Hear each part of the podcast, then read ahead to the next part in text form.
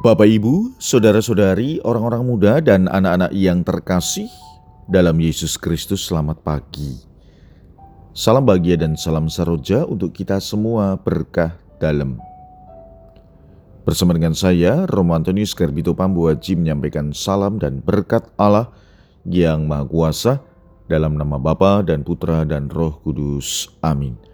Hari ini Jumat 11 Agustus dalam hari biasa pekan biasa ke-18 bertepatan dengan peringatan wajib Santa Clara Perawan.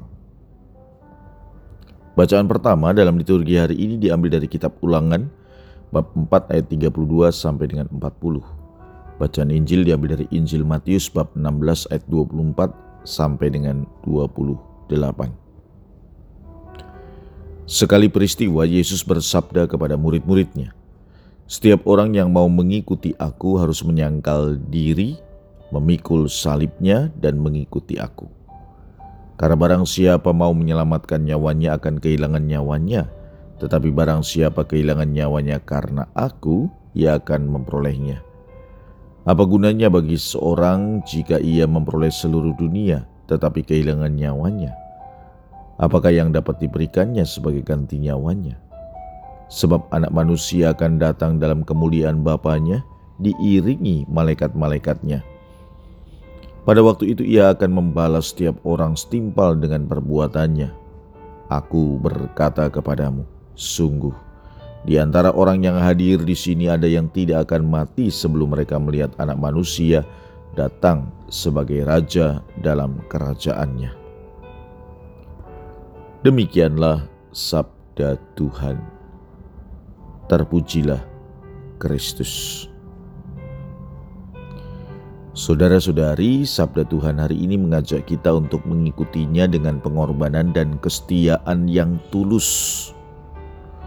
Sabdanya mengingatkan kita akan pentingnya menanggalkan ego dan kenyamanan pribadi untuk mengikuti jalan kebenarannya. Hari ini juga kita memperingati Santa Clara dari Asisi, seorang wanita suci yang hidup pada abad ke-13.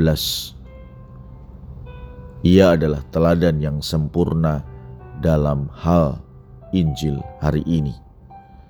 Ia meninggalkan kemewahan dunia dan memilih hidup sederhana yang penuh pengabdian kepada Tuhan.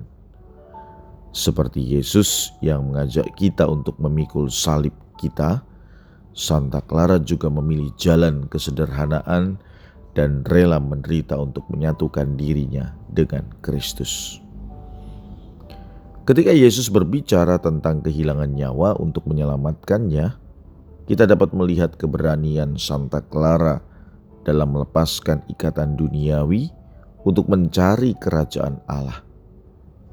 Ia memilih hidup dalam kemiskinan dan kesucian, mengalami kehilangan benda-benda duniawi tetapi dengan gembira menerima berkat-berkat rohani yang lebih besar. Sama seperti Yesus berbicara tentang anak manusia yang akan datang dalam kemuliaan Bapaknya, Santa Clara hidup dengan keyakinan akan kehadiran Allah dalam hidupnya. Ia memusatkan hati dan pikirannya pada Kristus dan melalui kesunyian dan doa yang dalam ia menemukan pengharapan dan penghiburan yang tak tergoyahkan dalam kasih Allah.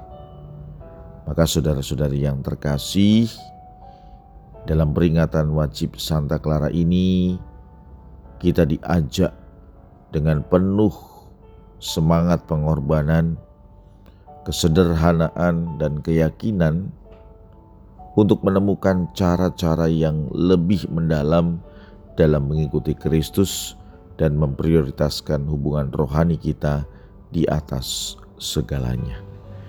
Marilah kita berdoa. Ya Tuhan, semoga kami memperjuangkan hidup kami sesuai dengan apa yang disabdakan oleh Yesus hari ini. Menyangkal diri, memikul salib, dan mengikuti Dia. Berkat Allah yang Maha Kuasa dalam nama Bapa dan Putra dan Roh Kudus. Amin.